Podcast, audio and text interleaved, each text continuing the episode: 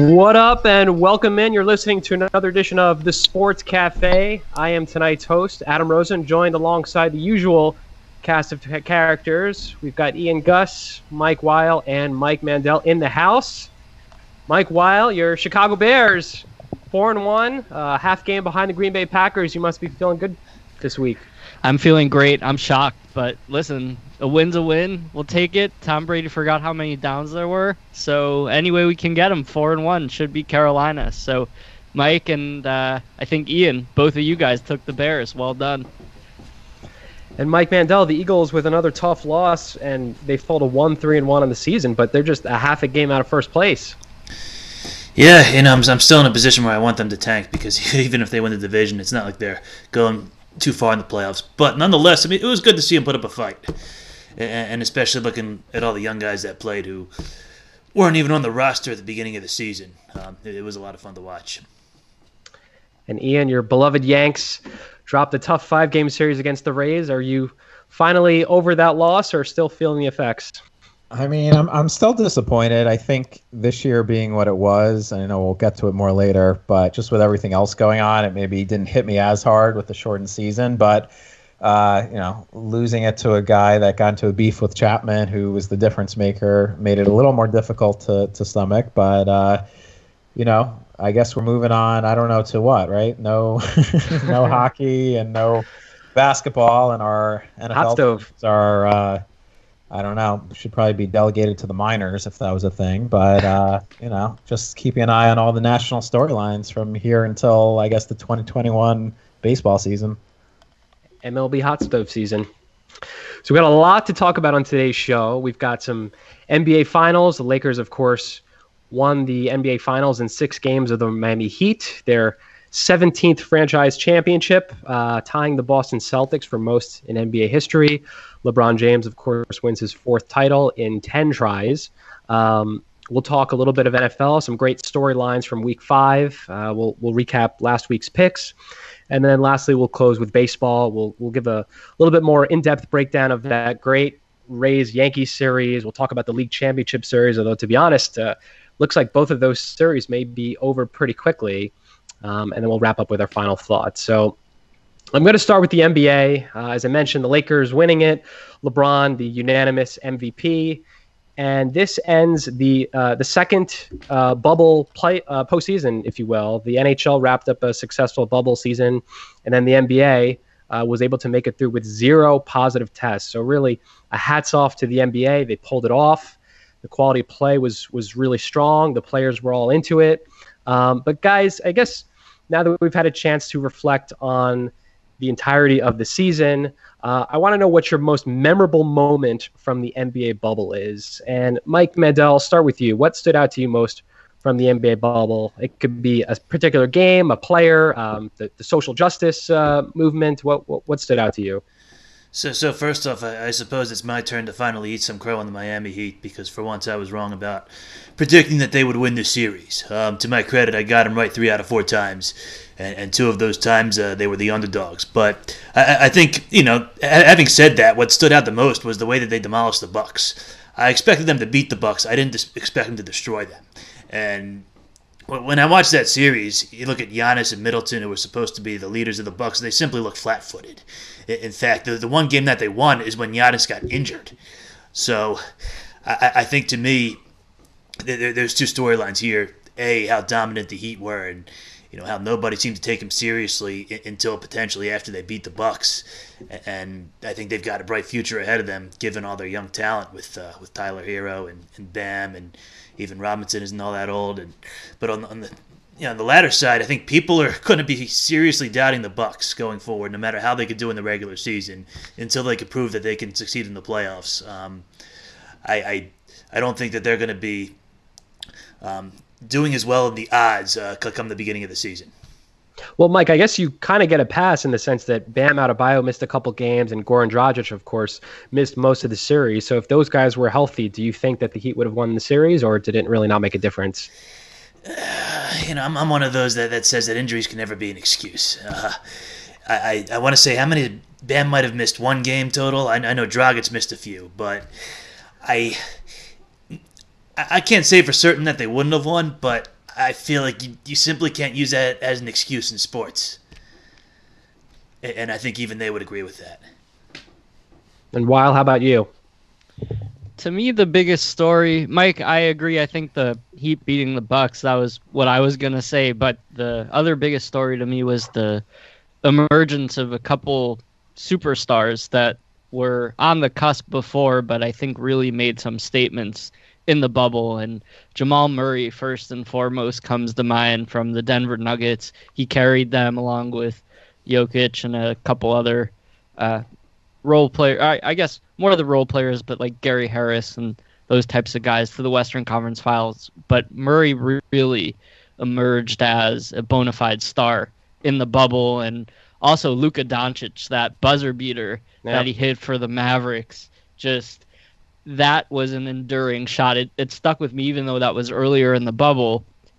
It was one of those things where he staked his claim as okay, I'm next, and I think he's going to be widely considered a top ten, if not top five player uh, next season, even. And I think he's going to take up the mantle after LeBron and even Giannis uh, as they get later into their careers. LeBron's already almost retired uh, probably in the next three to five years, but Giannis still has some time. But I think Luka really is is next in line in terms of being that star. So the emergence of certain teams that we didn't necessarily think would advance, like Mike said, the Miami Heat to me were the biggest story, but also the Nuggets. Even you look at teams like the Phoenix Suns, they were perfect in the bubble, and I'll be interested to see where they go from that finish if it carries over. So Devin Booker also is a name that came to mind. So a lot of guys stepping up and a lot of careers really changing and things that you wouldn't necessarily expect happening. Maybe it was because the bubble format or maybe it was just because it was time, but that was that was my biggest takeaway and I'm excited to see if the performances of those guys and those surprise teams continue into next season, whenever that might start. Yeah, and for me, the I mean, the, the Heat for sure is one that pops into my mind, um, and and really just how far they got. I think you know I was not on the same page as Mike Mandel. I, I didn't think they'd get past the Bucks. Um, but the other big surprise to me is the Clippers and their disappointing early exit, um, and then you know firing their coach and and kind of uh, being in a position of turmoil when pretty much everyone predicted Lakers Clippers in the conference finals, and and many thought the Clippers would beat the Lakers, or at least it would be a very close series. So. Um, I think that was something that really stood out with the Nuggets. You know, we mentioned Murray playing as well as he did, being the Clippers in Game Seven, and the Clippers blowing that series. What they had three-one lead, and um, just a, a really tough uh, road for them. Although, you know, I think they they can turn it around. I think you know some of the comments we saw at the end of that series were a little disappointing, saying there wasn't that you know that drive, that fire, that hunger from some of those top players for whatever reason. Uh, but you know, I think they they still have another at least another year or two together. And we saw LeBron in his first year. Um, you know, you know, it was a different situation, but he he had a much better second year in LA for sure.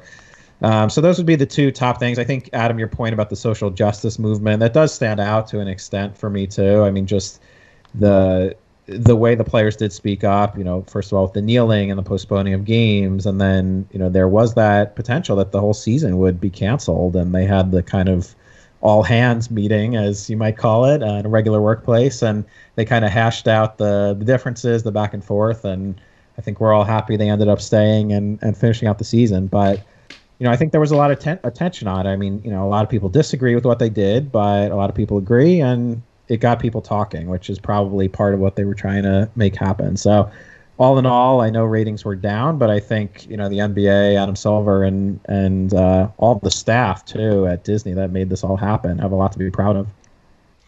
Well, Weil and and you guys both took my my one and two answers for that question. Uh, Mike Weil, just to uh, add on to what you were saying, two two players that you left out that I was going to mention as well. One was Damian Lillard, and the other mm-hmm. is Donovan Mitchell. Um, I had a mm-hmm. list of five five names of young superstars who, who really blew me away in the bubble. So that that was list for me. And as far as a singular moment, I would have to say it was Damian Lillard, and the the term. Um, uh, logo Lillard. Uh, I think we might have been on do it, doing our live podcast, or we might have delayed a podcast as one of his games was going on. But just seeing some of the ridiculous half court shots or close to half court shots that he made as he was willing the Blazers into the postseason was really impressive and, and memorable to me. So even despite how exciting the playoffs turned out to be, I think it was the, the regular season play of Portland and, and Lillard in particular that really stood out. And then Ian, you touched on the Clippers.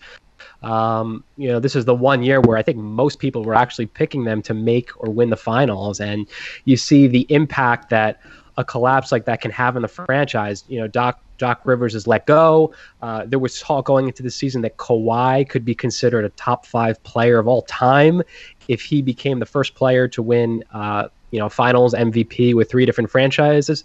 Not only does he not do that in, in blowing a 3 1 lead, but of course, LeBron then, uh, you know, took that over and he won the finals MVP with the Lakers, becoming the first player to do so with three different teams. So um, lots of impact there. I don't know what will happen with the Clippers as far as, um, you know, breaking up the core. There's talks about maybe trading Paul George or, you know, Montrezl Harrell's a free agent. So um, I think it's it's premature to say that they should blow it up, but uh, very very disappointing given um, the expectations that they had coming into the season. So to transition to another NBA topic, I want to preface this by asking you guys a couple quick questions, which I think the answers will seem obvious, but I, I have a point that I want to make here. Would the three of you guys agree that Jimmy Butler was outstanding in the playoffs? Of course. Yes, hundred percent. And I figured he Okay. would be. Do you think that Jimmy Butler losing in the finals to the Lakers will hurt his legacy at all? I know where this line of questioning is going, but I'm Answer gonna the say- question. I'm gonna say no. It doesn't hurt his legacy, but he's not in that conversation that you're about to. He's not a guy that you think of really having a legacy, in my opinion. But go ahead. You So, make so the so so He's to, to be a clear, the answer the, the answer here was Jimmy Butler losing in the finals, despite putting the team on his back, does not hurt his legacy. That's the takeaway here. no, it, it doesn't because Okay. he it, it was like well go ahead I'll I'll let you go to your point. I, I, I- I think you guys all know where this is going. I, I'm not going to spend too much time on this, but obviously, LeBron wins another title, and of course, people bring up the talks of, of Michael Jordan versus LeBron James. I know that the three of you are all in Team Jordan. You guys consider him the GOAT. So I just wanted to ask you now that LeBron has a fourth ring under, under his belt, the Lakers will probably be the favorites next season. You know, maybe you're playing in front of fans. Um, how much closer does this get LeBron to that number one overall spot? And what can he do at this point to surpass Jordan, if anything? Is it six rings? Is it seven rings? Is it completely unattainable? Uh, Weil I'll start with you as the resident Bulls fan, but um, you know how how close is the gap now? I mean, you know my feelings on this, given our talks on the Last Dance, that Jordan will forever be the goat in my eyes, and you have six finals appearances, six championships. I know the argument you were making that Jimmy Butler lost the finals, so you can't hold it against LeBron because, and in fairness to LeBron, it is absolutely unbelievable that he, what did he have, a streak of ten straight seasons in the conference finals before last year, nine straight seasons. Well, in the in something the, in the in the or in the NBA finals. Yeah. Yeah. So that's unbelievable. So I, I take nothing away from LeBron. I put him squarely behind Jordan as second best of all time. To me, it's apples and oranges at this point. LeBron's jumped from team to team to team, and that makes him less. Well, I, I, I guess for me, it doesn't do it. I can't say that winning four championships with three different teams puts him in the same class as Jordan because on the Lakers he had Anthony Davis. On the Heat he had to go to the Heat because he couldn't do it with the Cavs and I think that Jimmy Butler was in a similar situation this year as LeBron was with the Cavs because even though Butler had Adebayo and he had Herro and the other supporting cast there wasn't that superstar and LeBron had to go to Miami and it was Dwyane Wade's team. He took over. Then he went back to Cleveland and he won in Cleveland and I think that that was his most impressive championship because of the surrounding cast, but that was only one championship and he lost six times with you know when he didn't have AD, when he didn't have certain other guys. So I think very much he's an unbelievable player. To me, he's second best. The longevity of his career is amazing, and the fact that he's performing at such a high level now. But I, I think that greatness is measured in dominance and also the level of play that you've had with what Jordan had one team and he was six for six in the finals. He never lost, and if you go back and watch The Last Dance, I think it is evident that his ability to close and his killer instinct made him a better, in my mind, and I'm biased, I know, but made him a better player than LeBron. So at this point, I don't know if LeBron can do enough. If he wins like nine, ten title, eight, nine titles, like Okay, so there's so there's your that's your number there's, then. There's a conversation. That's I your don't, number. But it depends on what happens too, because Right. if he's the sixth, seventh guy on that team at that point, it's not the same. So, if you're asking me if there's a way you can pass him, not likely at all,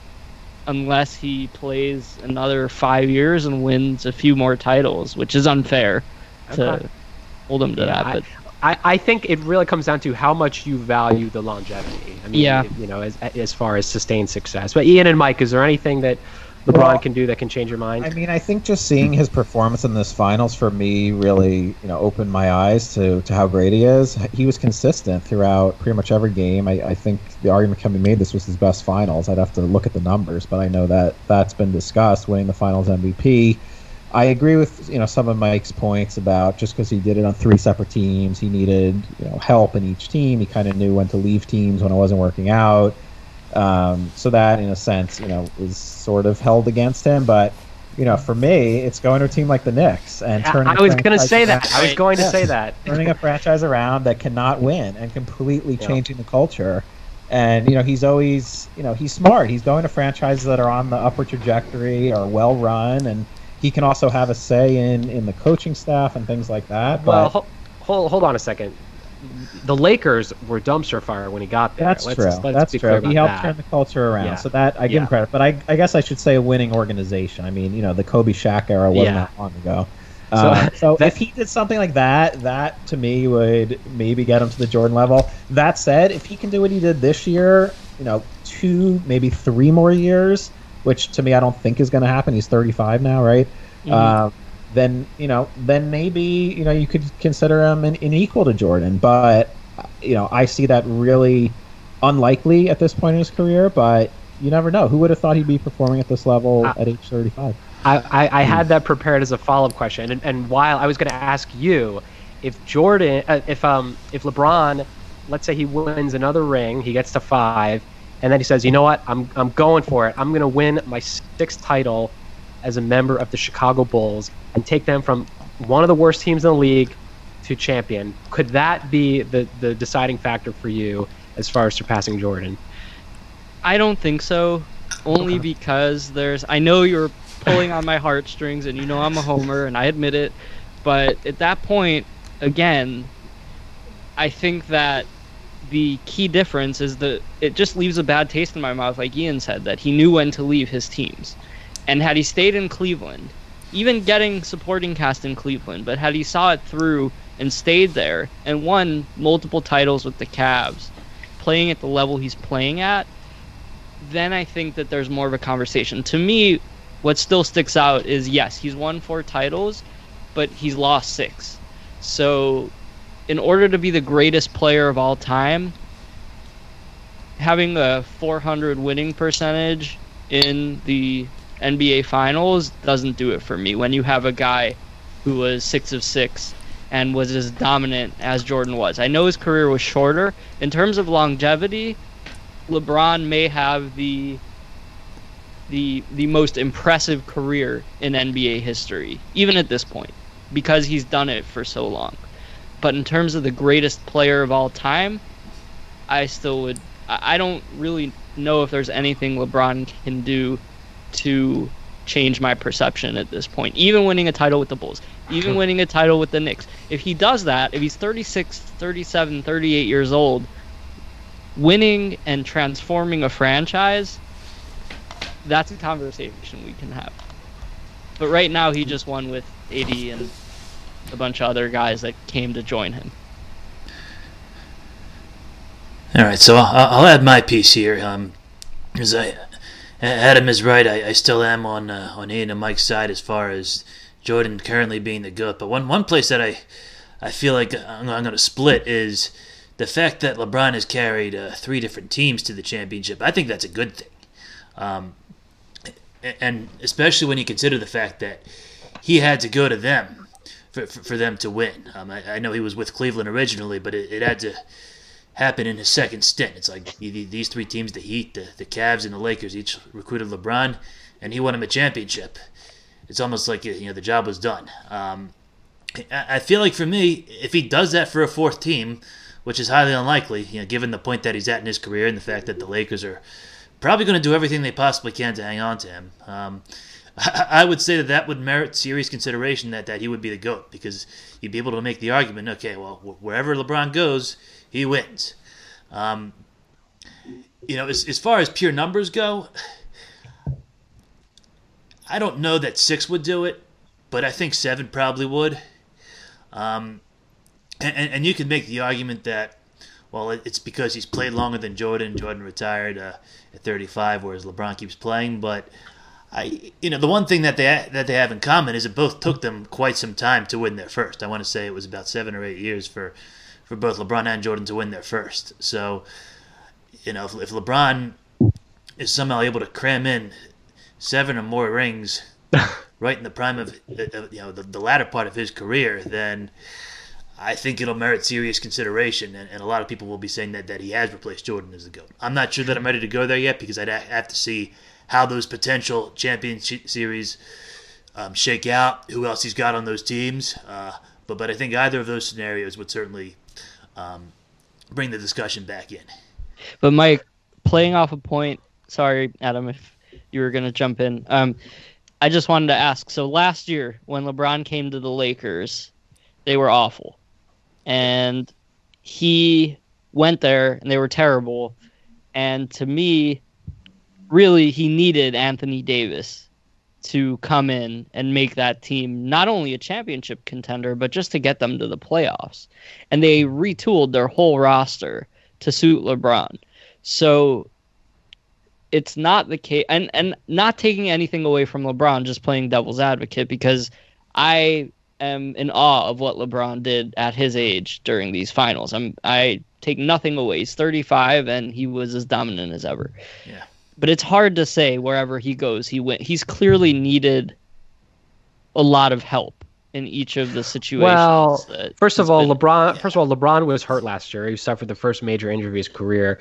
True. Secondly, outside of LeBron and AD, it's not a very good roster. I mean, look at the guys. I mean, There's Rondo. Rondo was a cast-off. Kentavious Caldwell Pope is starting. I mean, Alex Caruso was not in the NBA a couple years ago. Uh, Danny Green is a role player. JaVale McGee. I mean, these are these are you know not superstar cast that he's that he's surrounded with. He's got a great player in AD, obviously, but you take LeBron off this team, and they're a they're a 30 win team with a healthy Anthony Davis. So, I mean, yes, that's, he deserves a lot of credit, but fair. Yeah, yeah, it's fair. Like as, as much as you know, he's arguably needed Anthony Davis or he needed Wade and Bosh. Those teams needed him. They needed to bring him in, yeah. or they weren't winning. That, that's the so, only point I'd make. I'm gonna I'm gonna cop out and, and not give a straight answer to the question. However, you asked the I, question though. You have to give the answer. However, I I do want to address anyone out there who wants to discredit or put an asterisk to this championship, which I think is totally ridiculous for, for a number of reasons. Number one, I think Giannis had said it before the postseason started. This is arguably the most challenging championship to win, at least from a mental standpoint, given you know the obvious isolation, being in a bubble, um, you're completely off your normal, uh, you know, daily routine as an NBA player. That's number one. Number two, uh, as a number one seed in the Western Conference, they're actually at the biggest disadvantage as a result of this bubble setup and not having home court advantage. As as a number one seed, they should have had home court throughout the playoffs, including the finals. And so, in, in that in that regard, the, the number one Lakers were at a disadvantage by the bubble setup. So I think that's important to note. And number three, I'm sure there will be some people who say, "Oh, well, you know, Dragic was injured and Bam Adebayo was hurt, so doesn't count. Easy opponent." And what I would counter to that is, if you're going to play that card here, then you have to give LeBron a free pass for losing to the Warriors when Kevin Love and Kyrie Irving missed virtually the entire series. Which, by the way, I think that series statistically was LeBron's ever. He was unbelievable, and he, he somehow willed them to six games with Matthew Dellavedova as the second best player. So I just want to, you know, people are very quick to forget the injuries that took place in, in previous finals and the fact that I mean LeBron really had no shot against that Warriors team uh, when when Love and Kyrie went down. So I think if people are going to bring up the injuries versus Miami, and you want to cite his win loss record in the finals, then you have to you know you have to give him a pass for that old final. So I just think I just wanted to state that. So I'm not letting you get away with it though. what if he hasn't passed them already? Because I don't know if you're going to say he has. What does he have to do? Well, I, I I think you'd have to go back and, and check my Twitter, but I, I want to say that a couple years ago I, I, I said that LeBron had surpassed him. Oh, and then okay. I watched the Jordan documentary and then I was I, I was feeling all out of whack and um you, look, you, you know I guess what, what I'll go back and watch the last dance again. What what I'll say is I, I really don't like comparing players at different eras. It's it's impossible to do. I mean both players are incredible.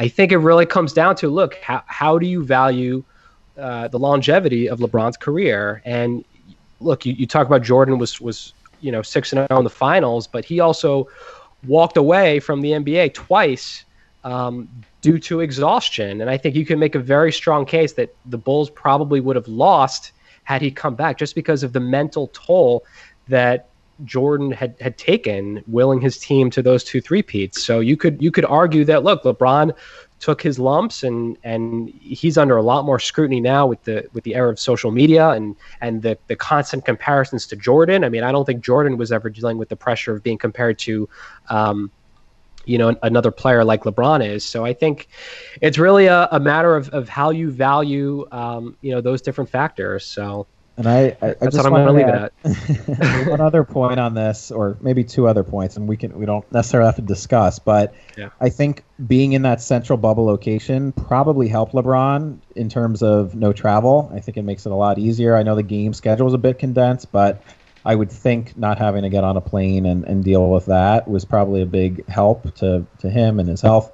And then I, I would also be curious, I don't know if this was asked of him yet, but you know, what is his end game at this point? He's accomplished pretty much everything he set forth to do. I mean, is he trying to match Jordan's titles? Is he, you know, well, just play out? I think he's I think he's addressed this. I think his goal is to is to play on the same court as his son, his son. in an NBA game, which I think is like six years away. But right. Mm-hmm. but it's going to be at that point where he's the tenth guy on the roster. Does he want to be in the league at that point? And that's still far a ways off. There's plenty of yeah. time to talk about that. And I mean, that would be pretty cool to see, though. I agree. Isn't he in high school? His kid. Yeah. Uh, I think so. So then it wouldn't be. It's only a few years. I feel like it's like. Well, you're assuming you're assuming that he's a he's a stud like LeBron was, and he's he comes out after freshman year of college. I mean, we don't know. Mm. We'll see. So anyway, so that puts a wrap on the NBA season. Um, again, hats off to the NBA and Adam Silver. They pulled it off. I know there was skepticism going in, but I'm really glad that they did it. I, I remember we were talking about whether it's worth it, and I mean, let's be real. If the NBA didn't do this, we wouldn't have had a champion this season. And it's, it, I think what they showed you is that it was possible. It, it, took a lot of dedication and sacrifice by the players, the league, the staff, but they they pulled it off. So I think we're all much better off for it. Yeah, and I don't care what people say about the ratings. It was a lot of fun to watch that finals between the Lakers and the Heat. All right, so let's transition to football talk now. And I think the big story from week five was the gruesome injury to Dak Prescott, Dallas Cowboys quarterback. Suffered a compound fracture and dislocation of his right ankle. Uh, for those who didn't see the clip, I highly advise against it. Um, one of the ugliest injuries you will ever see. Um, but this kind of brings to surface the talks. You know, Dak Prescott was always, I feel like the last couple of years, he's been in contract negotiations negotiations with the Cowboys, and they've franchise tendered him the last two years, I believe. Um, so, I mean, do you guys think? I mean, this is this is why NFL players negotiate and hold out. It's it's for this exact reason. Is guy could get hurt and his career is never the same. So, do you guys think that the Cowboys did wrong by by Dak, or does this maybe kind of prove the point that you know it's a risky investment in an NFL player, and and that's why owners will push back as much as players do. Ian, what are your thoughts? Yeah, I mean, I think you know the Cowboys and any other team in this position are playing by the rules, and and that's you know you can't really fault fault them. I mean, you see this in baseball with service time manipulation, and it's probably a flaw in the system the way it's set up now, where an injury like this could you know totally derail uh, his future earnings and his overall career earnings. Where it's it's you know even as a Giants fan, I, I feel somewhat bad for him because at this point, who knows? You know he'll be out a year plus, I imagine, and um, obviously isn't going to get that big contract. So. Um, I don't fault the, the Cowboys necessarily, but think that there probably needs to be some sort of you know changes to some of those rules in the NFL. Yeah, and I'm, I'm not one to almost ever side with the owners, but I, I think in this situation, you have to consider that Dak had the chance to make his case over the first what four years of his career, and he apparently just didn't get the job done. He, has been a good quarterback, but he clearly wasn't indispensable enough for them to give him that long-term contract. Um, yeah, I, I, think the injury is. I mean, it, it's terrible timing. Obviously, uh, I feel terrible about what's going to. Even as an Eagles fan, by by the way, Philly does grieve his injury. We want him to fully recover. Um, I, I, I, feel terrible what happened nonetheless um, about his injury, but you know, if if he'd gotten the Cowboys past round one of the playoffs, maybe he would have gotten that contract.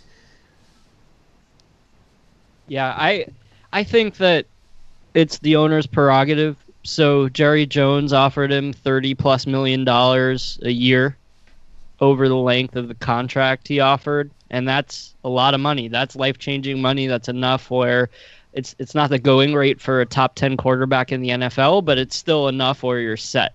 So Dak could have taken a very big contract, and to his credit, in terms of his confidence in himself, he decided not to. He had a phenomenal first few games of the season, he was he looked amazing. He looked like the best quarterback in the league, him and Russell Wilson.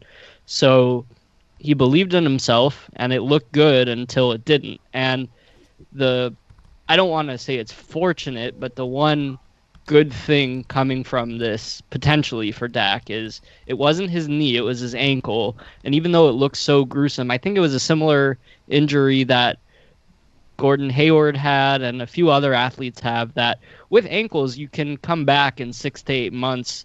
You're almost you're you're able to run and, and cut. And I think that by the time next year, at least early in the season next year, he should be okay.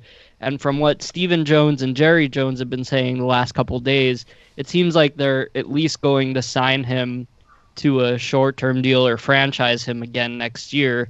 And given the way he played the first four games, assuming his ankle heals, I think he'll still get that big contract. And I, I actually think it's going to be with the Cowboys. You could bookmark this or whatever, and we can revisit it in the future. But I still think the Cowboys would be really foolish to let him go. And as a Bears fan, I would like nothing more if they do that than the Bears to swoop in and give him whatever he wants. Because to me, this year, the way he played, he looked like a superstar. So I hope he heals and and gets healthy soon. And I'm glad the surgery went well, but I, I still think he's going to get his money. I'm actually surprised the the direction this is headed in because I've seen a lot of talk on on Twitter, which I know is not always a reflection of reality, but I've seen a lot of people who are really angry at Jerry Jones. I know Stephen A. Smith had a, had a rant on it, and I was really surprised to hear that. Uh, people saying, "Well, Dak's injury shows that um, you know, the Cowboys should have paid him. And and my counter to that would be, like, it's actually the opposite. Like Dak's injury is is proof that the Cowboys actually made the right decision and they shouldn't have paid him. Like, how does Dak getting injured show that they should have paid him? So you're saying that Dak deserves to be paid 150 million dollars if he's never the same quarterback again. Like, how is that fair to the Cowboys? I get it that that you know football players are, are risking their livelihood to play, but at the same time, if you're a team and you invest a lot of money in a player and he can't play the games, I mean, that's money that they're not getting back, and it, it'll hamper the, the franchise for years if he doesn't play. So I think, obviously, you, you feel bad for him, and he seems like a really good guy by all accounts, but it's not like the Cowboys, you know, lowballed him. They offered him, I don't know exactly what it was, but it was over $35 million a season. And I think the big issue was number one, the Cowboys were offering five years, and Dak wanted four years so that he could be a free agent and get even more money later on down the road. Which to me, it's like, okay, you want the Cowboys to make a long term investment in them, in you. Make a long term investment in the team. Just take the extra year. Um, so that bothered me. And then also, I believe Dak wanted to be the highest paid player in the NFL. And I know that there's a precedent now where every franchise quarterback who signs a contract somehow becomes the highest paid player in the league. But I'm sorry, Dak Prescott is not the best quarterback in the NFL. He's not even close to it. So if that was the case and he was he wanted to be the, the highest paid player in the league, I totally get why Dallas didn't budge. And it's really unfortunate what happened. I mean, let's be real, he's he still has more than enough money to last multiple lifetimes. But um, as far as negotiations, I, I understand it from the player side, but from the owner's side too, this this is exactly the reason why you have to be hesitant about giving out some of these contracts. And and for Dak, you know, I'm sure he, if he could go back in time, he would have signed that five year deal when he could. But uh, while I, I do agree with you, I think that he will end up getting big money from the Cowboys. Um, you know, it, it might not be exactly what it was before, but I think he'll still make nine figures for sure. they may offer him the same deal that they offered him before. He might take it this time. So we'll see. Yeah. Um, speaking of, of gruesome injuries, how about Alex Smith coming back from? We talk about how gruesome Dak's injury was. I think Alex Smith was that times a thousand, um, and he actually got into the game on Sunday. And I, I know they got blown out, but the fact that he was able to survive a couple sacks from Aaron Donald, I mean, that's like if that's not the ultimate test of whether you're you're ready to play, um, I don't know what is. But uh, I don't know about you guys. I was just watching him and and hoping. Um, I, just felt very uncomfortable watching a guy come back from an injury like that, and um, I, I, can't imagine being a family member of his and and you know watching him play on a weekly basis. I want to say two things about this. One, I think that this was the greatest comeback from an injury in sports history.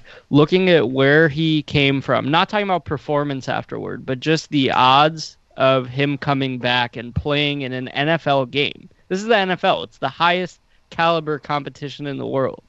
So he uh, he couldn't walk. He had what, 15 or so surgeries in in the year before he started playing football again. And I had watched the the E60 on him and, and read the long form articles about him, and he is uh, uh, he has a lot of guts because of going from he could lose his leg to playing in an NFL game. That's a big reach. And Adam, I agree. When I saw him getting sacked, I was fearing for his leg, huh. but it held up. And I also the second thing I want to say is his doctors did a fantastic job, but his wife. I was watching that as I said, the E60 on him, and if you haven't seen it, you should watch it. That relationship is unbelievable, and his wife stuck by him and took care of him and stayed by his side through the whole process.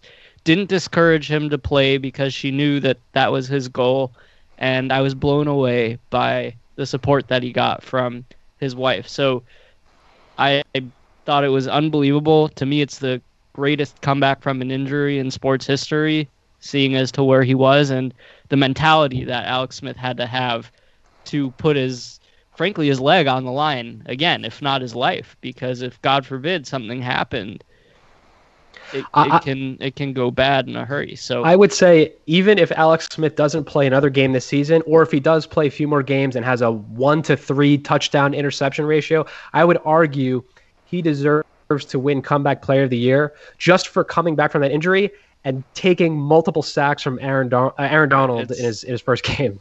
It's unbelievable. Yeah. yeah. I think he already is the front runner for NFL comeback player of the year. I, I also, for the record, think he is going to surpass that low bar that we set. I don't expect him to suddenly become a Pro Bowl quarterback again, but it, it looks like he's going to have a significant amount of time that he'll, he'll, get the start for the team. So you know, I think given how weak the NFC East is, um, they'll actually have a chance to have a couple of good games. Could be the most exciting story to come out of that division. Right. What if they win the division? Who knows? They're they're one in four right now, so they can they have a shot. They're right in it. Yeah. yeah. One game behind Dallas, who just lost their, their starter. So right. Anything could happen. So we had some breaking news come on uh, shortly before we started recording this podcast, and that is the Jets have decided to release Le'Veon Bell. I guess they shopped him around, couldn't find a trading partner, so they have cut him altogether. So Le'Veon Bell made $28 million in 18 games played for the Jets, and I would expect there to be a lot of interest in him. I, have seen a couple teams that might be interested. We've got the the Steelers, uh, Bears, Cardinals, Chargers, and Bills all potentially in play.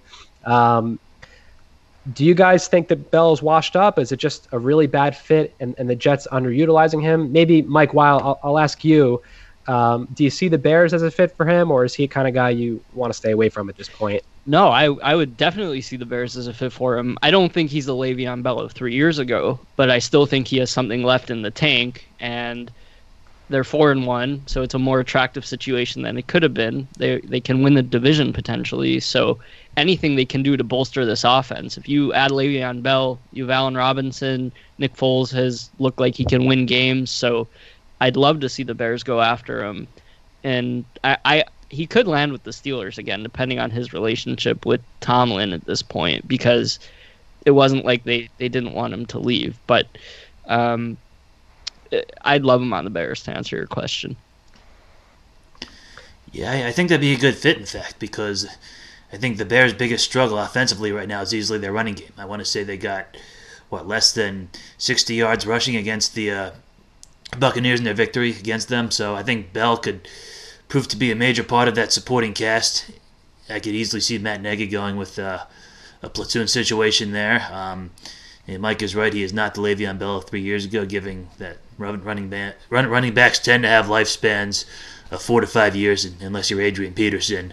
Um, but I, I, think that would probably be the best fit for him, especially with a team that was not expected to do nearly as well as they're doing. Which team was that, Mike? The Bears. Oh, okay.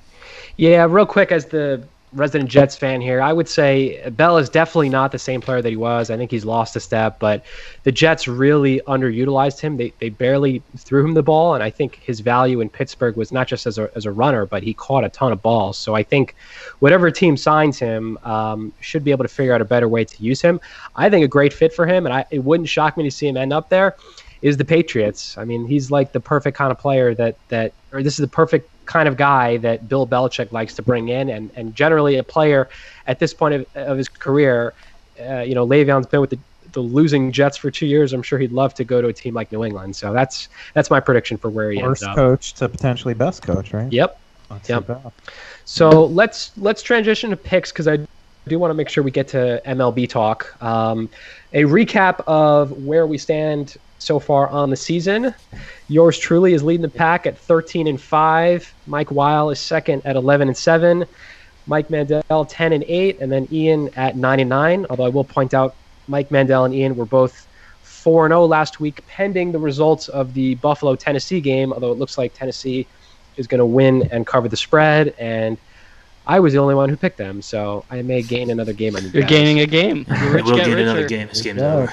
so the way we'll do this, uh, we'll talk about the, our, we'll do our week six, our week six picks, um, and then before you give your pick, I'll let each of you, you know, go on for a minute or two about your own team and and how they performed last week. So um, first game on the docket is Washington Football Club or football team, whatever they're called, um, at New York Giants. Giants uh, are underdogs minus three. They're um, favored. I'm sorry, Giants, Gi- Giants are fa- yes, Giants are favored minus three. Uh, Giants had a tough loss to Dallas, although they hung in there and covered the spread, which I was not expecting. Um, so Ian, I'll, I'll, throw it over to you. Thoughts on last week's game versus Dallas, and then um, where's your head at for next week's game against Washington? It's the game of the week, right? Washington at the Giants. uh, been waiting all week for it. Uh, no, I mean the the Giants. Uh, you know they're. I guess you could give them a little bit of credit for at least being competitive, but they are consistently basically underperforming, blowing leads, getting close, and then just not being able to finish the deal. Daniel Jones is, you know, there's again, there's some potential, but I feel like he hasn't been super impressive either. Um, offensive line play is lacking. I think they had a big injury this past week too in that department. So, not expecting, uh, you know, a big turnaround this season. That said, this is a game where the Giants are at home. They're playing a Washington team that, you know, yes, they have a win, but I don't know that they are any better than the Giants. They're probably somewhere around even. Again, we're talking about some of the worst teams in the league. I will stay optimistic in a sense, although the Giants losing is probably better, as I know Adam is also kind of rooting against his team for draft pick uh, position. Um, and I think the Giants, right, they now have the better pick than the Jets, even though they are tied uh, for yep. the record. Um, anyway, I see the Giants being able to win this game against Washington and, and covering the three point spread. All right, and uh, two Mikes, you want to give your pick real quick? Sure. I'm going to agree with Ian. I think the Giants get their first win here. They have to win sometime, and against the Redskins, who haven't been impressive, I'm taking the Giants. I like Devonta Freeman, the addition to the offense, even though they lost Saquon. Well. Yeah, so. he looked. Freeman looked really good, actually. Yeah, so I'm going to take them to cover. And I'm going to take Washington. I think this is a good chance for them to get another victory. Um, I think you know if, if you look at the, the strength of schedule so far, Washington has had it tougher um, at this point in the season, and I, I, think this is their chance to possibly win and, and definitely to cover the spread. And I'm going to take the Giants as well. Um, I've been very impressed. You know, they're 0 5, but I think they've competed in most of their games. I think most of their losses have been within a score. Um, I, I, actually feel pretty strongly about this game. And in, I know we have a Survivor League going on, and I'm actually thinking of taking the Giants in part because um, some of the teams I've, I've picked, obviously, you, you can't pick more than once, but um, I think there's a lot of toss up matchups this, this weekend. And I feel pretty good about the Giants and their chances against Washington. I don't think Washington's a very good team. So I'm going to take the Giants. So let's move on to our next game, which our resident Eagles fan Mike Mandel will talk about. We've got Ravens at Eagles. The Eagles are seven and a half point dogs. Uh, the Eagles did not cover the spread last week. Uh, they lost to Pittsburgh. I think the game it was close, and then Pittsburgh scored late to to cover. But um, Mike Mandel, your thoughts on last week's game, and then do you see the Eagles covering versus the Ravens? I'm assuming you don't have them for an upset win, but can they cover the spread? uh, not not yet. And and listen, last last Sunday they put up a fight it was certainly better than they had played during the first three games of the season. And in fact, if they had played at that level during the first three games, they would have won at least two of them, possibly even three. But you know, they they still had chances to win that game against the Steelers and missed opportunities. For one, I don't know where Jim Schwartz's head was at um, when when Pittsburgh scored the go-ahead touchdown. They they t- totally leave him open. Uh, having a linebacker cover a receiver was just boneheaded. Um, and, and Wentz, he, he missed a couple of key throws. Uh, he, he did throw two picks, which seems to be his repertoire for the season. And there were a couple of others where there were incomplete passes, and he could have had them. So I, I think that the Eagles still have their work cut out for them. And until they prove otherwise, I am going to have to pick the Ravens to cover the spread. Ian? I'll go with the Eagles. Um, again, I think they they've been pretty competitive. Um, it seems it's a little bit high for me, so I don't think the Eagles will win, but I'll say it's going to remain a close game, and they'll they'll cover the seven and a half. Yeah, Mike, I'm sorry to do this to the Eagles. I bet Pittsburgh last week to cover. I'm going to do the same thing here with Baltimore. I think the Ravens offense is one of the best in the league, and Philly's defense hasn't impressed me enough where I can see them keeping it close. So Eagles not gonna get the job done, and I'm taking mm-hmm. Ravens covering here. I think I've picked the Eagles the last. I didn't pick them last week, but I think I picked them a few weeks before, and they've they've let me down. And I'm starting to get the sense that maybe this Eagles team might not be so good. Uh, Baltimore certainly not a favorable matchup, so I'm going to take the Ravens to cover at seven and a half. So let's transition to our third game uh, Bears at Panthers. Mike, while we, we touched on it at the very beginning of the show, The Bears with a, a surprising win over Tampa Brady, um, the Buccaneers. So they're four and one, half a game out of first place. Uh, your thoughts on last week's game? And they are um, two and a half dog, uh, two and a half, um, yeah, dogs against Carolina. How do you see that playing out? So I am ecstatic. I am shocked. I thought that given how the first quarter of that game went on Thursday when the Bears found themselves down almost two scores that there's no way they were coming back given how the offense looked and somehow they're they're clutch. They managed to claw back and by the end of the first half they were winning the game. So Nick Foles does what he needs to do. I think that the defense hasn't made as many eye turning plays and those pick sixes and sack fumbles that you're used to seeing from the Bears defense. But what they have done is they've kept games close and they've been very good in terms of containing offenses. So I think that as long as the Bears offense can be average and I with Nick Foles getting more time to work under Matt Nagy's scheme, they could surprise a lot of people. I see them winning this week I see them cover. Uh, I'm taking them with the points plus two and a half because I think right now the Panthers don't have Christian McCaffrey. They're a better team than Carolina. They should win this game, in my opinion. So Khalil Mack was outstanding on Thursday night. He was getting held as always, but the pressure and his ability to get to Tom Brady were really, really helpful to that Bears defense. So I wish Eddie Goldman was on this team because he would absolutely make the Bears a top five defense. But even without him, the way Akiem Hicks, Khalil Mack, Jaylon Johnson, their rookie safety, have been playing, and of course Eddie Jackson, Kyle Fuller, you still have a lot of good players. So very excited about the Bears. Great win over the Bucks, and keep it going. Enjoy the long week, and I'm taking the points. Mandel. You know, this is a tough one because both these teams are surprise teams this season. They're unexpectedly good with, uh, you know, Teddy Bridgewater having possibly a career year and um, Chicago as a unit holding it down. Um, I'm going to go with the Bears again. They, they didn't disappoint me last week. Uh, Foles conquers Brady again, and um, I think this week uh, they're going to pull it out because as good as the Panthers have been, uh, they haven't run into the Bears defense yet. How about you, Ian? I guess I'll go next. I wanted to see if Adam uh, was going the Panthers' way. Otherwise, I might be the two picks in a row. Um, and I, I, will take the Panthers at home. I feel like they've been playing a lot better. Obviously, they're on a three-game winning streak. Um, their competition hasn't been the greatest, but you know, I think going to LA, beating the Char- Chargers a couple weeks ago, and then you know the the victories against Arizona and Atlanta uh, I see it, you know, to be a, a, close game, but I think they can eke away a victory uh, by at least a field goal.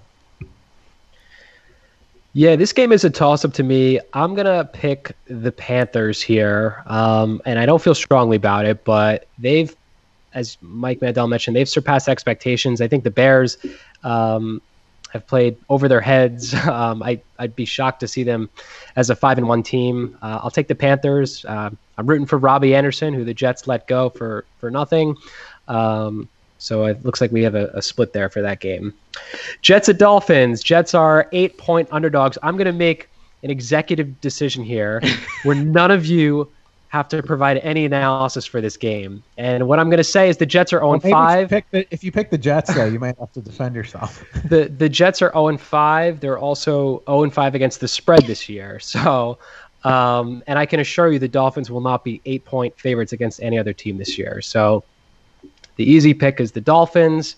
Uh, all I'll really say about last week's embarrassing loss at uh, 30 to 10 against the Arizona Cardinals, who are, who are not a bad team, but um, I mean, the Jets look completely incompetent. The only thing I will say is there's a lot of people who are out there clamoring for the Jets to fire Adam Gase. And I'm actually really against this. And it's not because, oh, I want them to go 0 16. But to me, first of all, your general manager came out and supported this guy a couple a couple weeks ago, saying he's a you know he's an offensive genius and he really likes him.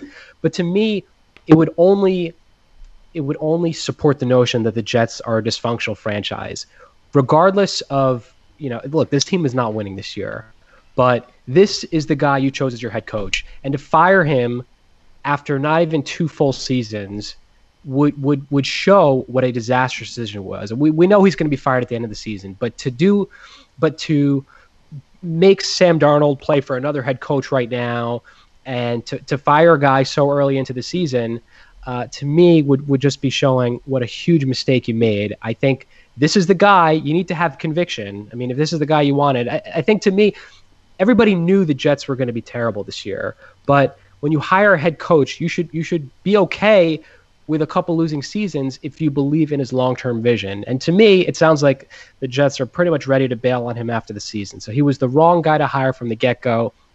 And um, you know, but but they should let him play out the season, and hopefully, for our sake, they they lose out and and they get the number one pick. Uh, I'm assuming you guys are all taking the Dolphins. is that is that a safe assumption? Yes. I, wanna...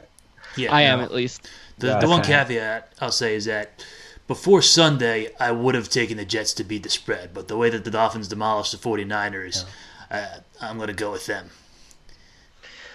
All right, and then our, our last game for the week, um, Packers at Bucks. I know there's, I think the Chiefs are also playing either Tennessee or, or Buffalo. I think it's, I think they play Buffalo, um, but there's no spread for the game as of now because the, the Titans game is, the Titans Bills game is still going on. So I put Packers at Bucks. Uh, Packers are two and a half point favorites. Um, Mike Weil as the um, as the divisional rival. I'll, I'll start with you. Uh, who are you picking in this game? Man, I hate the Packers so much, and I really don't want to do it. But the way the Bucks played last week, and the way the Packers have been playing this season, my head is telling me I have to. So I'm taking the Packers minus two and a half. I think they're going to win this game. Aaron Rodgers keeps the Packers rolling the the Bucks offense still hasn't clicked yet, and I know there were a bunch of guys hurt last week, but until the Bucks click, the Packers have an underrated defense. Like they're they're not great on defense, but they're good enough, and the offense has been great. So Packers minus two and a half. Yeah, I'll, I'll jump in. I, I, agree with most of what Weil said. Um, I'm just looking at Chris Godwin, the the star receiver for the Bucks, who's been out the last couple weeks, he's on my fantasy team. I see he's starting to practice, but with a hamstring issue. Who knows if he'll be back this week?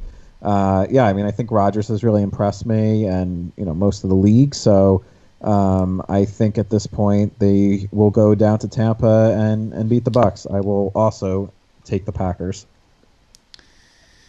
Yeah, there might not be much dissension on this one because I'm going to do the same. I mean, the, the Packers have been unstoppable this season thus far.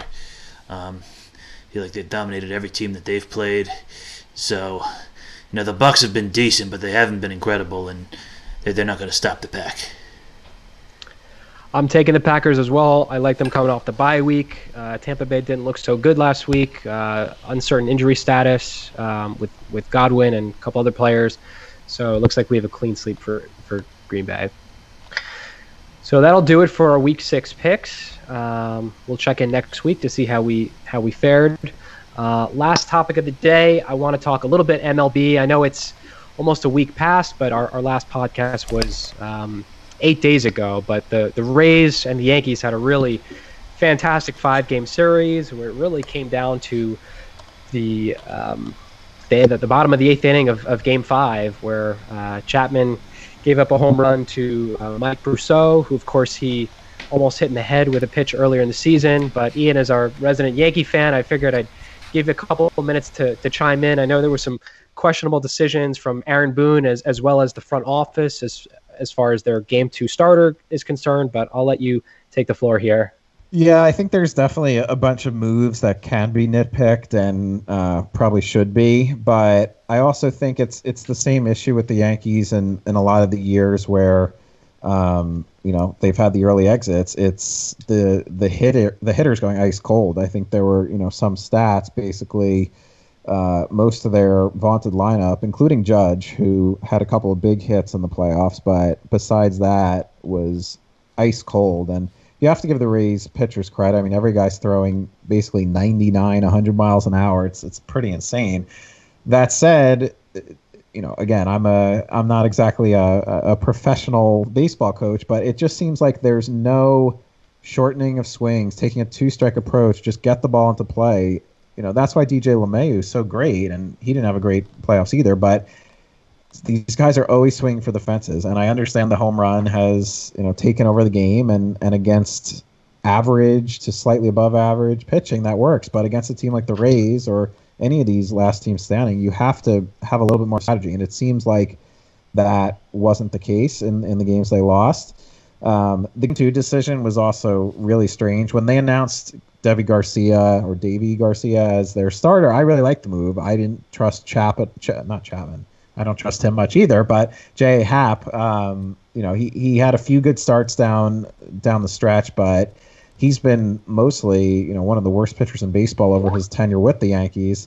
And um, you know, to pull Davy, who didn't have a great first inning, but to pull him after one inning, I think that was the only inning he saw of action in the series. Um, who's he's actually been one of their better players for Happ. Just it just seemed like they overthink it. I mean, they didn't do that all other season long. They were trying to be cute. That was really strange. And then another move that really stood out. I know you could. I think Adam Weaver were even texting about you know bringing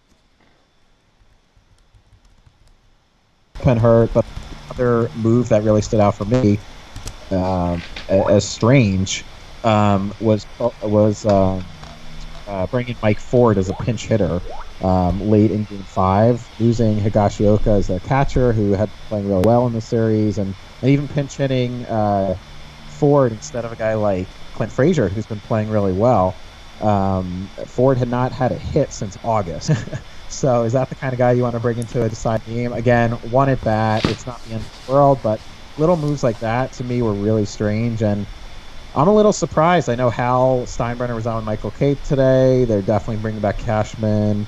They're bringing back Boone. I think they're probably going to make some pretty big changes in the staff. Um, um, I think to you know to spend the big money to get the premier free agent really over the past uh, you know few off seasons, the big money.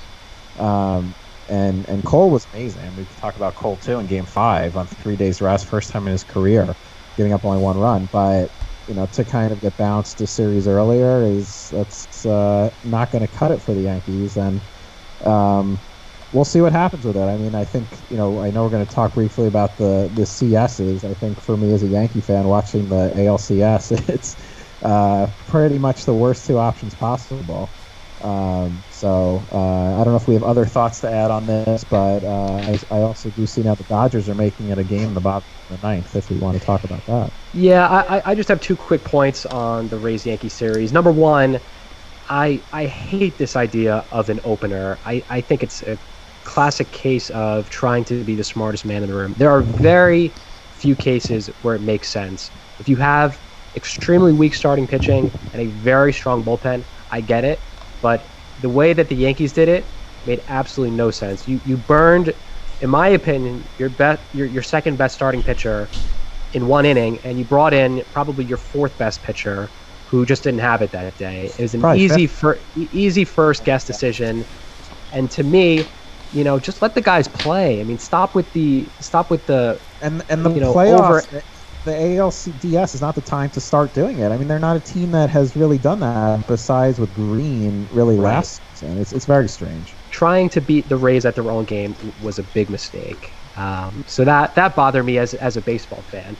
The second thing I wanted to bring up real quick is I'm seeing a lot of talk about oh well you know the Yankees have to shake things up and uh, you know they can't get it done in the playoffs and you know this guy uh, is not clutch and so and so and I, I, I kind of want to pull the brakes on that and, and preface it by saying it's really hard to win in the MLB in the MLB playoffs. Um, it's it's a really small sample size. It's you know it's in the division series. It's only five games. I mean, it came down to the bottom of the eighth inning. They were they were locked up with the Rays. It, it easily could have gone either way. So I I just want to caution people who overreact to losing in the baseball postseason. I, I get it. The Yankees are generally a World Series or bust type of team, but I don't I, I, I don't know that there's much you can do to change the outcome moving forward. Yeah, maybe they they're they're missing a left-handed bat who would have helped them, but for the most part,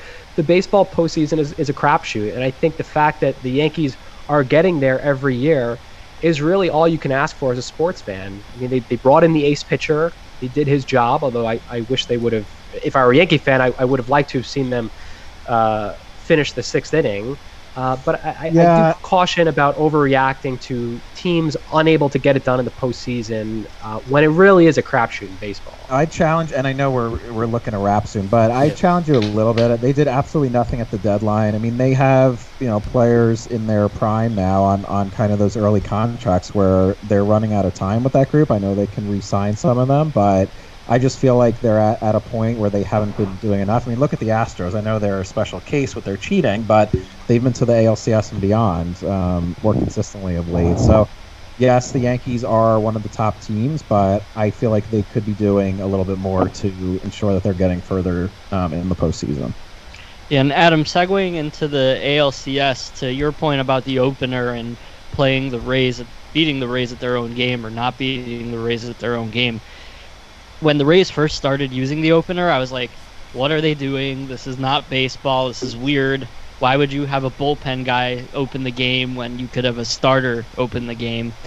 But now that they've done that and they've groomed their bullpen to come in basically at any situation, any one of those guys can come in at any given situation. I think they said they had like 14 guys save games this year over the course of the season it makes them look brilliant because the playoffs now are very much that matchup game, especially as you go later into a series. You're rarely seeing the starters, unless they're like Gerrit Cole level type starters, go past the third, fourth inning because they're playing matchups and they're playing the fact that as you go through the order multiple times, hitters are more likely to succeed. So the way the Rays have managed this and found this new way of winning. That that to me is the coolest part about baseball. That even though it's been around for over a hundred years, there's always evolution and new ways of thinking and new ways of playing the game.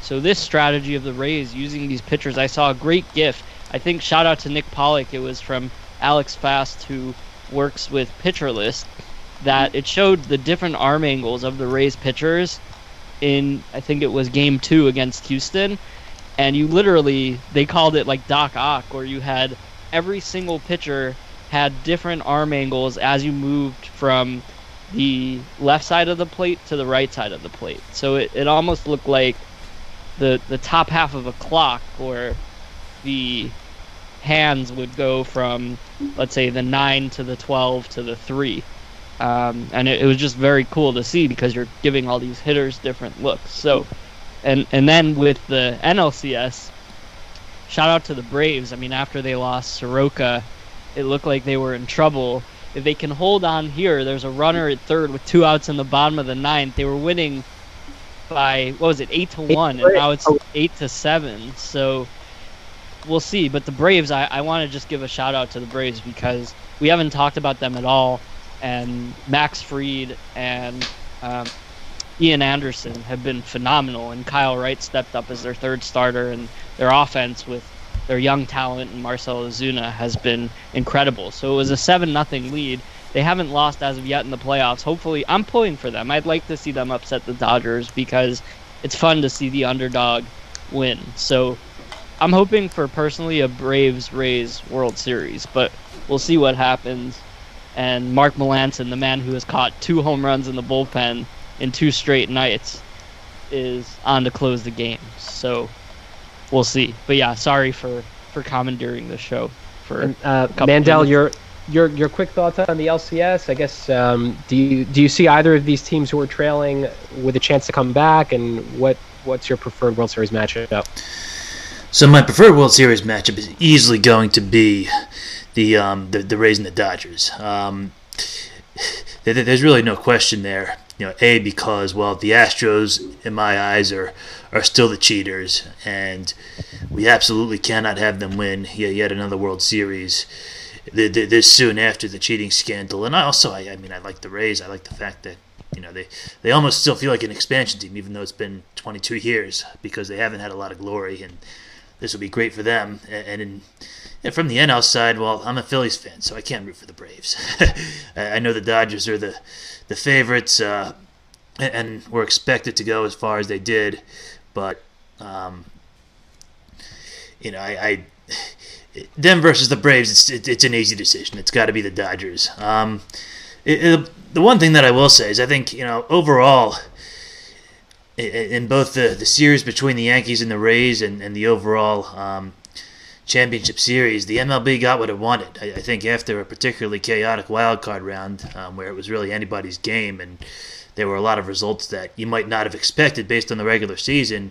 Um, you know, a you got a, a great series between the, the Rays and the Yankees. I know it wasn't so good for Ian, but um, well, I'm sure MLB would love to have the Yankees in in the uh, championship series. A lot higher ratings. Sure. Yeah, yeah, they would, but you know, I still think that they got the most out of the uh, the division series between them, and you know, they, they still overall they, they sort of balanced out the um the, the unpredictability of the previous round. You're getting what most people would have considered the the top four teams, um, you know, save for maybe the Astros in the championship series. So it, I, I, think there's still a saving grace there. And it, it, as much as they would want the Yankees here, I, I still think there's a good storyline behind the Rays, you know, being such historic underdogs, finally um, maybe taking a chance this season.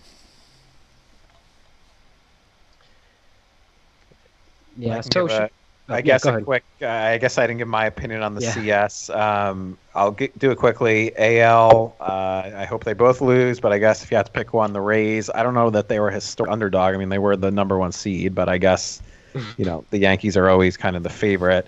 Um, in the NL, you know, I think I'm probably rooting for the Dodgers. You know, they've gotten close the last few years. Um, another storied franchise, and you know, haven't won it since what year? 80 something? 86? No, not 86. 85, uh, 85 I think. I think um, 86, right? Yeah, Mets were 86. You know, Vin Scully joined Twitter. He's a likable character at what ripe old age of 92 or so. Yeah, I thought it was um, 88, but maybe not. Wait, oh, maybe it was 88. You're right. Yeah, that might be right. The anyway, the late 80s. Um, and yeah, so I, I will I, I hope the the Dodgers uh, end up taking it all. Yeah, um, as a hardcore baseball fan, I, I think all the teams that are left in it offer some sort of intrigue. I think if you're Major League Baseball, you have to hope that either the Astros or the Dodgers make it, uh, maybe both. I think you need at least one villain in the World Series. I think if you have the Rays and the Braves, they're both likable. Which is looking likely, right? You, they're both. Yeah, Braves just teams. won. by the way, to update. Yeah, I, Braves I, I, I don't think the ratings would do well for for Raves Bra- uh, Rays versus Braves. Um, I will say one intriguing matchup. If we do get Tampa Bay versus the Dodgers, it would actually be a matchup of the two cities with the most recent championships. Of course, LA with the Lakers and Tampa Bay with the oh, Lightning. Oh, so they would be yeah. So so those two cities would be fighting for a second um, 2020 championship. So I think that would add some intrigue. And Andrew Friedman, I believe, was the he was the GM of the Rays before yep. he became president of the Dodgers. So there's yeah. that too. And then Tampa, LA are, are the complete opposites as far as uh, you know markets. So that, that could be interesting. All right, so uh, we've reached the end of the show. We'll do quick final thoughts. We'll start with Mike Mandel. Take it away. So I'll talk a little positive on the Eagles. Uh, you know, given that it hasn't been the uh, the greatest season for them to this point, because you know what what I'll say is when you know when the veterans like DeSean Jackson and Alshon Jeffery and uh, Jason Peters, when, when when and if they do come back, I hope they play with seventy percent the hustle that these practice squad and rookie guys are playing with. I mean, Tra- Travis Fulgham he came out of nowhere. I think he was like dropped from three different teams in, in his first two years. Was a six round pick. He's been a monster for us. He's our he's our leading receiver this season, and, uh, particularly in the last game, like he almost won us the game. And, then Greg Ward, who who I think we promoted from the practice squad last season, he, he's solid and steady. I'd say he was the, the number one. Um, now he's probably the number two with uh, and with Fulgham being the one. And listen, uh, Jordan Mailata is holding up at the left tackle position. I don't think any of us expected that. We, we basically lost two tackles there. We lost Dillard, and, and then Peters was moved from guard back to tackle, and, and he's out. And Mailata's holding the line pretty well. So, you know, if, if we do get these veteran guys back and they play with almost as much poise as the uh, the so-called replacements, then we might see things turn around. Um, but what I know is I'm having a lot of fun right now, and I think a lot of Eagles fans are too. The, the last couple of games we've seen. Weil? Yeah, so as usual, I have two final thoughts. They'll be quick.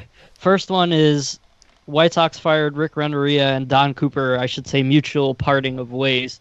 Don Cooper was the pitching coach since 2002. The White Sox did something that I don't think will ever be duplicated. In 2005, their starters had four complete games in a row as they beat the Angels, advanced to the World Series. That team went 11 and 1 in the postseason. So Don Cooper, 18 years as pitching coach, or 19 seasons, I should say. Amazing career. Love you. Good luck. And uh, Thank you for being a pitching coach. Second, Corey Crawford, my man, should be in the Hall of Fame. The Blackhawks didn't re-sign him. Two cups, amazing career. Love Corey Crawford as well. So two fixtures on Chicago championship teams, Don Cooper and Corey Crawford, both leaving this week. But it was sweet to see them win and wishing them both the best of luck. Crawford's a devil now, Ian, so you'll you'll see him a lot.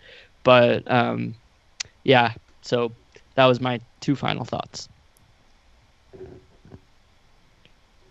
All right, I will go next. Um, I was going to bring up the NHL draft, a, uh, a source of pride for uh, Ranger fans, and, and I guess for, for my sports teams with the Yankees being eliminated. Um, it was great to see the Rangers lucking out, getting that first pick. Um, Alexi Lafreniere, I, I think you say his name. He seems to be one of the top prospects, at least in the last couple years. I, I know he looked up to Sidney Crosby, and everything I've heard, he's going to you know be a, a top line player. I know they had the second pick last year with Kakko, who his first year I think was pretty underwhelming, um, but the future seems to be bright. I mean, they have a lot of good picks, a lot of prospects.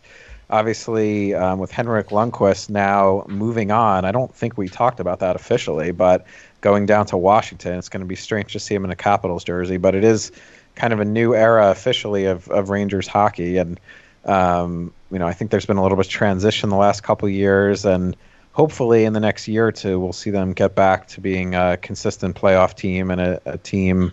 Uh, you know that threatens to go to go deep into the playoffs too. So just wanted to mention the the bright future, hopefully sooner rather than later for the New York Rangers.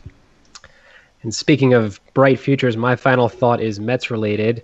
Uh, their prospective new owner, Steve Cohen, uh, it's been announced that he is going to be paying um, all their seasonal employees who were impacted by COVID. So, food service workers, janitors, security guards. He's going to pay all of them $2,500 between November and opening day to help uh, help them offset some of the financial struggles that they've been going through. Uh, he's also said that He's going to beef up their analytics department. I believe the Mets have the smallest department at, at six people. Planning to raise that around 20 people. And on top of all that, Cohen has already planned to lose $400 million over the course of the next two years. But he's still going to spend, invest in the team, and building for the future. So as a Mets fan, I mean, how can you not love that? It's just complete night and day between uh, ownership now and what it was before. So uh, that's going to do it for another edition of the Sports Cafe. From Ian Gus, Mike Mandel, Mike Weil, I'm Adam Rosen. Peace. I'm out of here.